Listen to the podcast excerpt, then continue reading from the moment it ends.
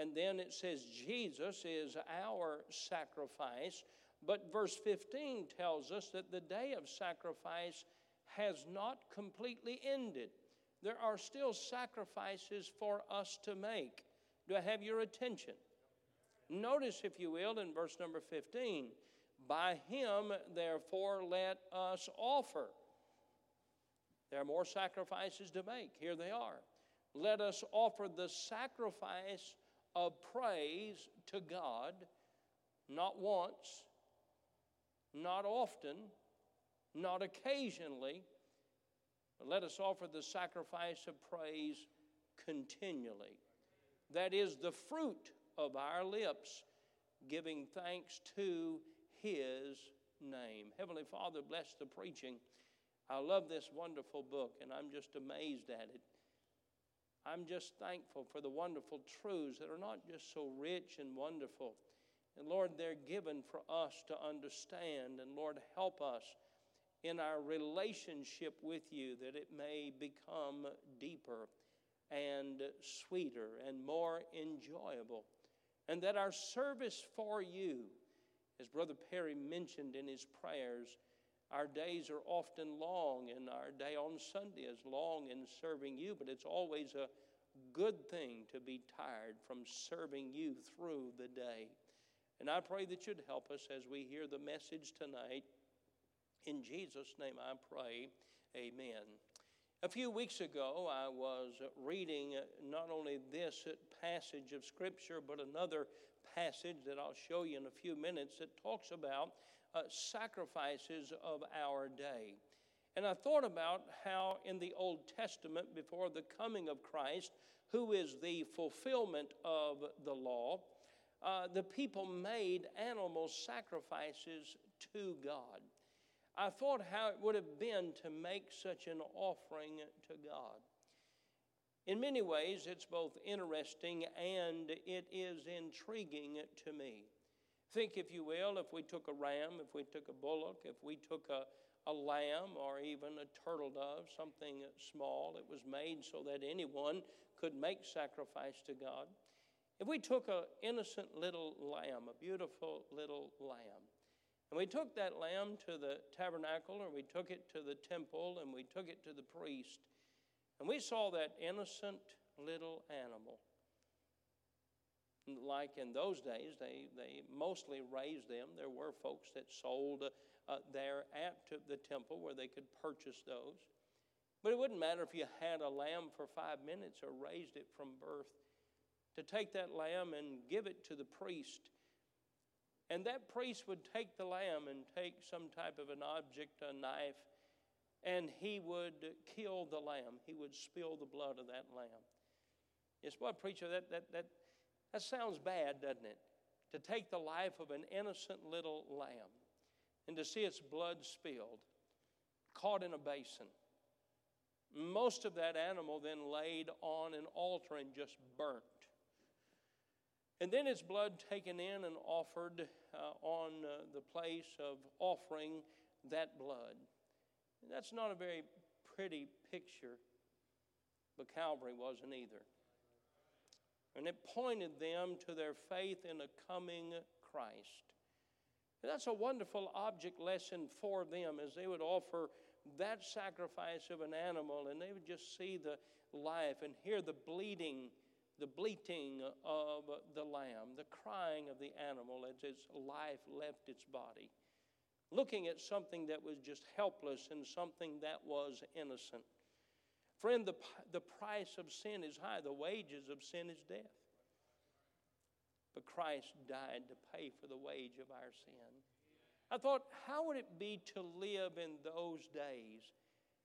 And I thought, you know, I was intrigued for a while as I pondered, and I thought, maybe it would do us good if we had to take an animal that we had raised and take it to a priest and watch the priest take its life and understand that if it were not for the sacrifice in my place, I would have to die and pay for my sin.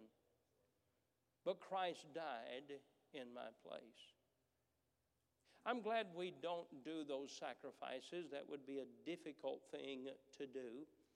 But as I came to the understanding of this passage, I understood you are supposed to make a sacrifice. But it's not a sacrifice of an animal, it's a sacrifice of praise continually. I am supposed to visit Calvary in my mind. I am supposed to visit the price that was paid, the sacrifice that was made for me. There's several different type of sacrifices that were made in those days. There were five different ones in the Old Testament. There was the burnt offering, Leviticus 1 and uh, uh, chapter uh, 8 as well. Then there was the grain offering. Uh, there was the peace offering. There was the sin offering. Most all of these in Leviticus talking about the holiness unto the Lord that sin had to be paid for. Then there was the trespass offering Leviticus 1, Leviticus 2, Leviticus 3, uh, the sin offering in Leviticus 4, trespass offering in Leviticus 5. All of these involved different things that they would bring, whether it be an animal or grain or fruit, and they had a specific purpose, and they were usually divided into three portions, sometimes just two. There was God's portion that was given to him, and there was a portion for the Levites or for the priests that they received uh, from that offering, and if there was a third, there was a third uh, portion that was kept for the person that was offering the sacrifice. Biblical worship always involved an element of sacrifice. Sacrifice means death. So, biblical worship always involves sacrifice. I, I, will tell you, it is a bit offensive to me to see a church service advertised as praise and worship, and it's nothing but worldliness on the platform, something from the world, and as if we're giving that to God. Worship is nothing that's entertainment, worship is offering a sacrifice to God. Worship is a gift we give to God who saved us from our wretched and lost condition. Worship is a distinct method of approaching God. Uh, there are basically three ways or three reasons or categories that we approach God. And I love this. If this is all you get in the message, it'll be worth your coming. There, there's prayer and there's thanksgiving, and that's closely associated with praise. But then there's worship. Let, let, let, me give an example. Uh, Joel, you be God, and you stand right here facing that direction. And I'm just going to use this as an obst- uh, uh, object lesson. Uh, these uh, represent blessings, all right? Uh, there's all kind of blessings in our life. they are the blessings of our health, and we ought to be thankful for our health. There's the blessings of our family. there's the blessings of our home. there's the blessings of peace. There's the blessings that are spiritual, that are physical. everything, this building is a blessing. Your faithfulness in giving and how God blessed it, that is a blessing. So I, I go to God for three things. First of all, prayer is concerning my needs, and God has everything I need. Uh, but my God shall supply all your need according to his riches and glory by Christ Jesus. So I go to God in prayer and I say, Oh God, uh, many times today I've said, Oh God, please help me as I preach. I don't want to fail you, but Lord, I don't want to fail the people. Would you grant me a portion of the Holy Spirit power that I can speak in a way that's understood both in mind and heart? I've asked God in that way. There are many blessings that God has given in direct answer to prayer. And I come to God and I say, God, uh, could you meet this need? And God, He takes one of His blessings and He gives it to me. And then I say, and Lord, I, I, I, don't want to ask too much, but Lord, we, we have so many needs. And Lord, could you meet this need, please? And I claim your promise, and God gives me another blessing. This is what prayer is. By the way, we've got more of these blessings than we often are thankful for. God's good to us. God, could you please provide for my family? Could you meet my need? Oh, God, thank you so much. God, would you provide for the ministries of our church? God is such a great giver. He gives and He gives and He gives, and that's what prayer is. Then there is praise or there is thanksgiving. I take time to look at the blessings I have. I'm thankful for my family. I'm thankful for our church. I thank God today for the uh, security team. I thank God today for the ushers and for the greeters specifically this morning. I thank God, and I told some of the men before the service, thank you for the good job that you do in greeting and welcoming the folks and taking care of us, and I'm thankful. I'm thankful for the financial blessings, and so I go back to God and I say, God, I, I, I want to thank you for blessing my family. And I want to thank you for the meals that you've given me today. And I want to thank you for our church and how wonderful it's been to be in church. Some of you can't see this blessing, but this is the church. And uh, this is my meal today that Leah prepared for me. Oh, it was delicious. In fact, I just forgot what I was preaching about, thinking about that meal. And, and so I come back to God and I praise Him and I thank Him for His goodness. But let me tell you what worship is. Prayer is saying, Lord, would you give me what I need? And He tells me to do that. Come boldly to the throne of grace that you might, might find grace to help in the time of need. He meets our needs, amen. And then we go back and we say, Thank you. Let me show you what worship is. Worship has nothing to do with these things, with these things. Excuse me, while I went back and speaking Greek there for a moment, uh, for these things. Let me tell you what worship is. God, I just thank you for being you. I, I didn't come to ask for anything. I just came to thank you for your love and your mercy. I came to thank you for who you are. I came to praise your name and to thank you for all that you are in your word and how you control the world and how that you're in control. You see, worship is not about things, uh, uh, uh, worship is about God. Most of our time before God is in prayer asking for things. We sometimes go back and say thank you, but worship don't have anything to do with the things. It has everything to do with giving God what he deserves. And you know what God wants? I can't give him anything he owns a cattle on a thousand hills. He owns the wealth in every mind. I can't give him any things. Oh, I give my offering, I give a tithe, and, and, and but I'm not I'm not blessing God, I'm letting God bless me. But uh, when I worship him, I'm thinking of him personally. I'm praising him. And that's what this is talking about. Uh, you don't have to take an animal tomorrow and take it to a priest and offer a thanksgiving, or you don't have to take meal, or you don't have to take fruit. But I'm telling you, there's a sacrifice of praise that if we're not giving that to God continually, we're failing God in our Christian life, and God deserves our worship. It's not about things, it's about the giver of things. I read the story of a woman who was saved from a fire in London, England. She was on the top floor of the tenant building.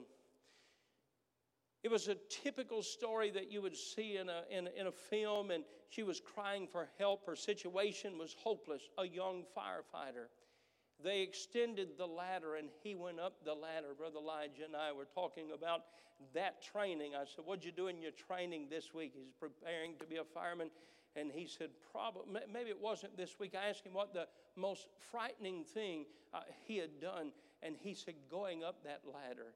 I said, How tall was it? He said, I don't know. He, said, I, didn't want to look down, but it was a long way just looking up. And he said, Of course, you're harnessed there, but you don't want to fall off even in the harness. And he said, You get up there, and the trainers, they sort of move the ladder a little bit. And uh, he said it was a frightening thing. I thought about that as I was reading this story. And uh, this woman was saved from the fire as this uh, fireman put the ladder up there, and, and, and he saved her life. With all the emotion of the day, she failed to thank him. And the next day, she thought, I've got to find that man and thank him for his goodness to me. So she got his name, she found his address, and she went to say thank you. When she said thank you and he accepted her thankfulness, they began a conversation. She found out he was a single man. He found out she was a single woman. So, Elijah, there may be a rainbow at the end of that ladder. I don't know. She found out he was a single man, and their conversation uh, began, and they actually they fell in love. They got married. God saved us from a burning fire. The least I can do is go thank Him for His goodness. But when I went to say thank you, I found his presence was so wonderful.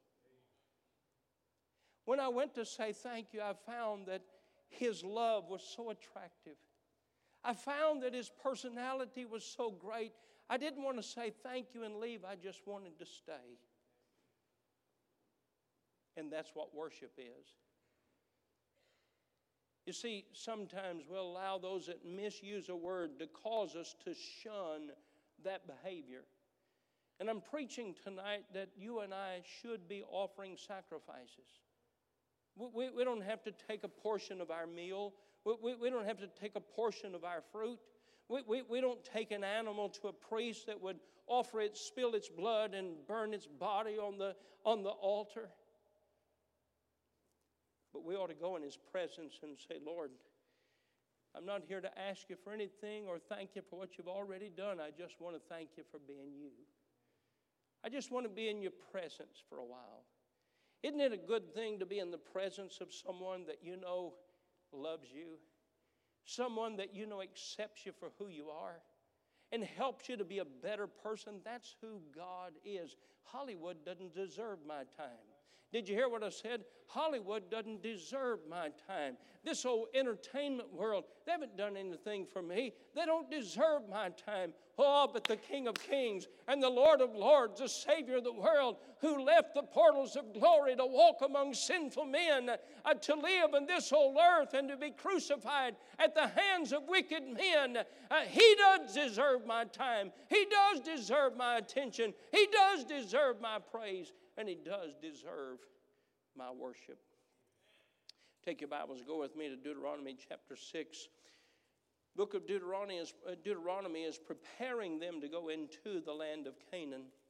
He's telling them what to do when they get there.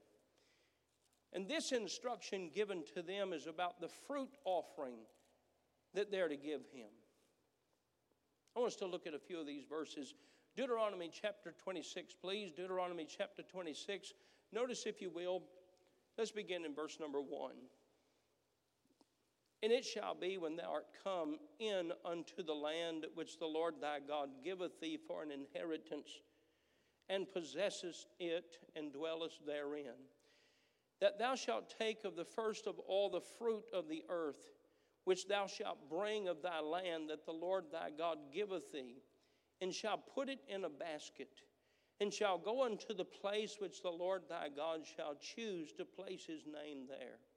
And thou shalt go unto the priest that shall be in those days, and say unto him, I profess this day unto the Lord thy God that I am come unto the country which the Lord sware unto our fathers for to give us.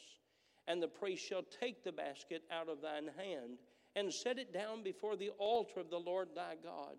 And thou shalt speak and say before the Lord thy God, A Syrian ready to perish was my father. And he went down into Egypt and sojourned there with a few, and because they're a nation great, mighty, and populous. And the Egyptians evil entreated us and afflicted us and laid upon us hard bondage. May I stop and say that is a description of what sin does. And it's sad when the government gets involved. Listen to me now. Listen to me, fellas. Are you listening to me? Uh, listen to me. Uh, it's a shame when the government gets involved in advertising things uh, that afflict us and that put us in bondage and treat us evil. And that's what liquor does, and that's what gambling does, and that's what this, uh, uh, this uh, foolish, wicked immor- immorality behavior does. It afflicts us, it wounds us. What a shame. And that's what Egypt did to the people of God. Verse number seven.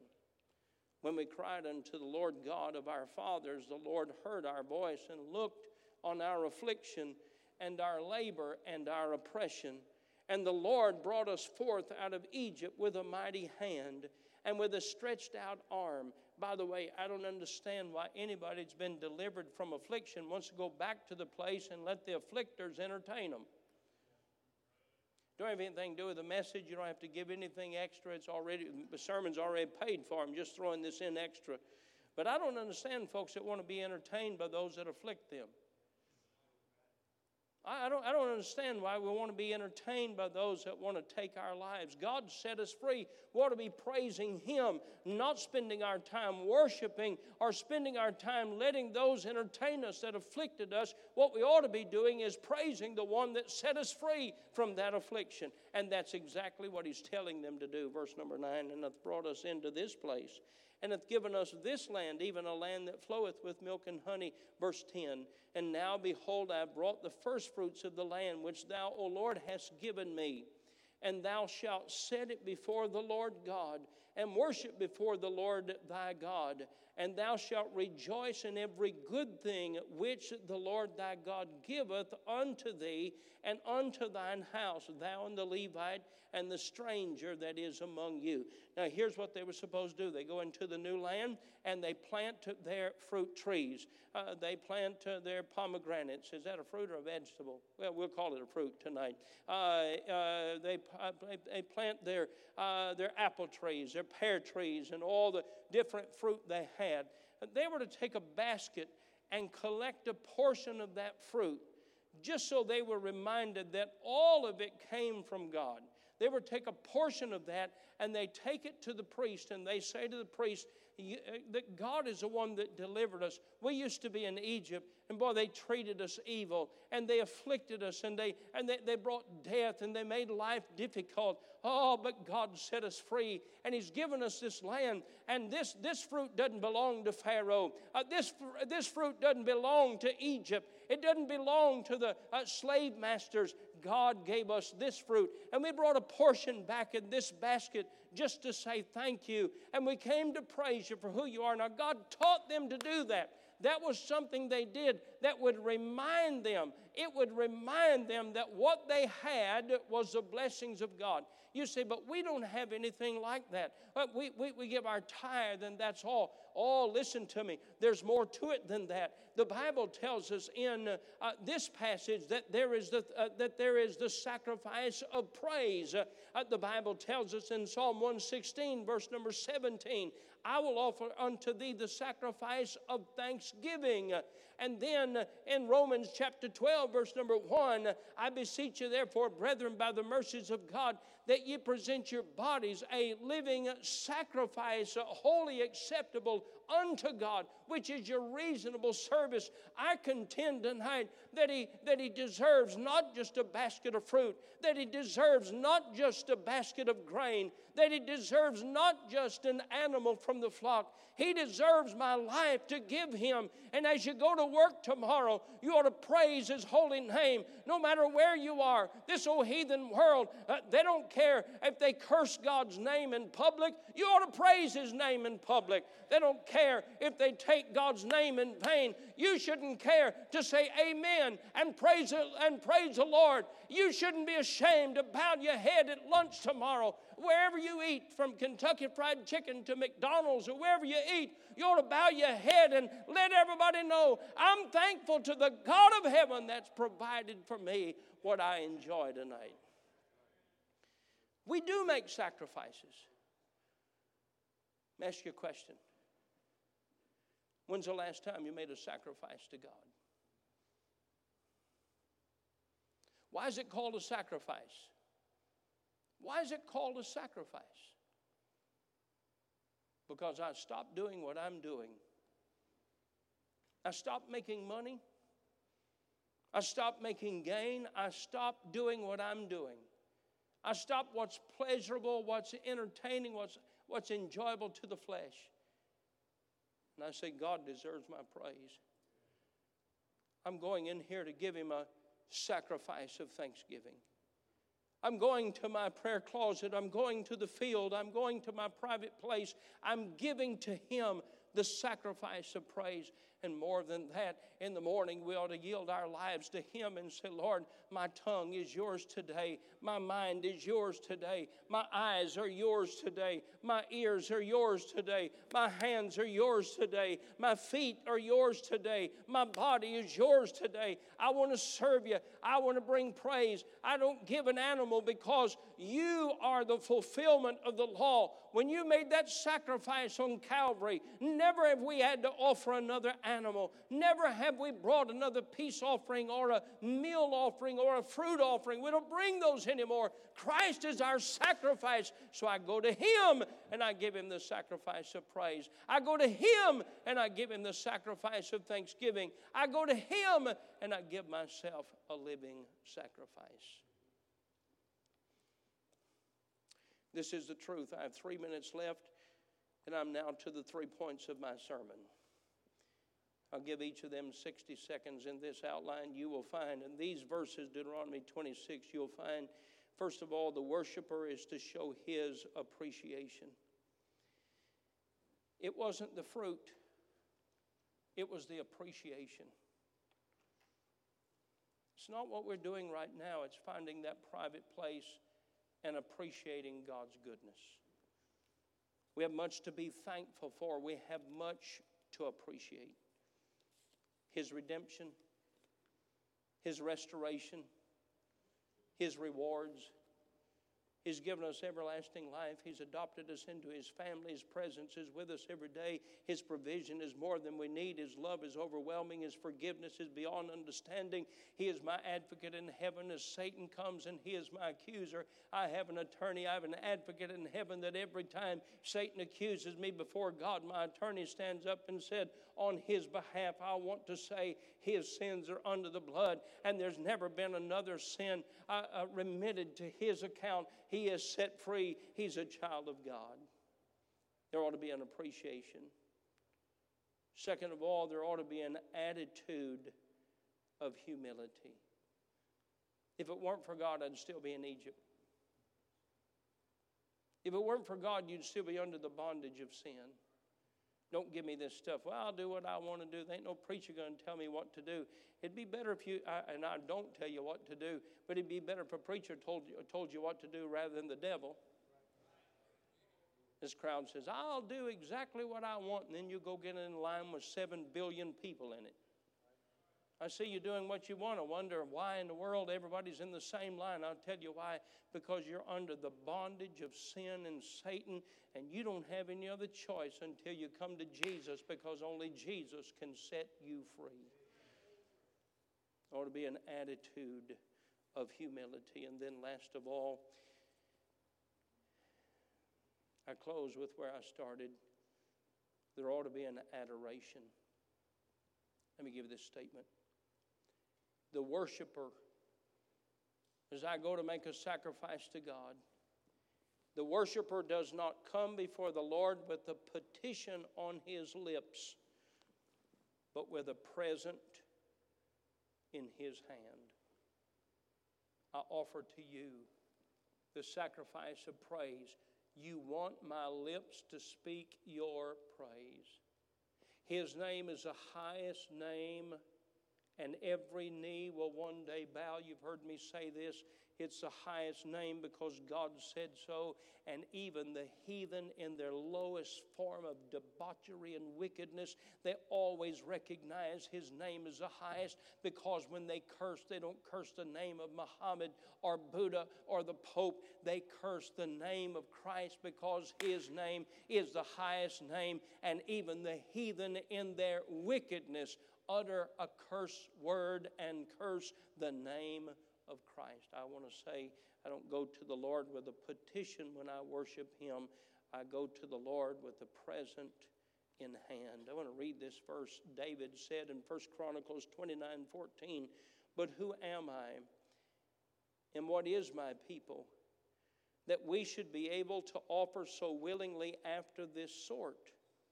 For all things come of thee and of thy own have we given thee. Stand with me.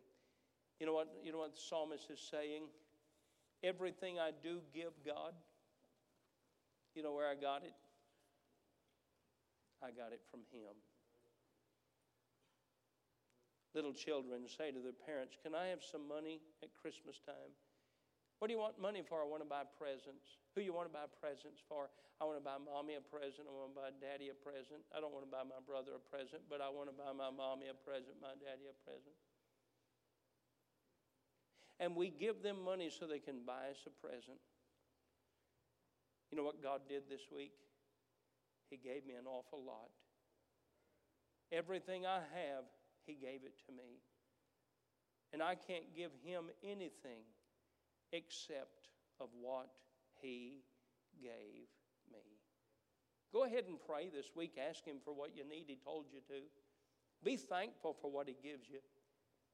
But don't miss who He is when you get there to thank Him and stay in His presence and just worship Him for who He is. Heavenly Father, thank you for the Word of God.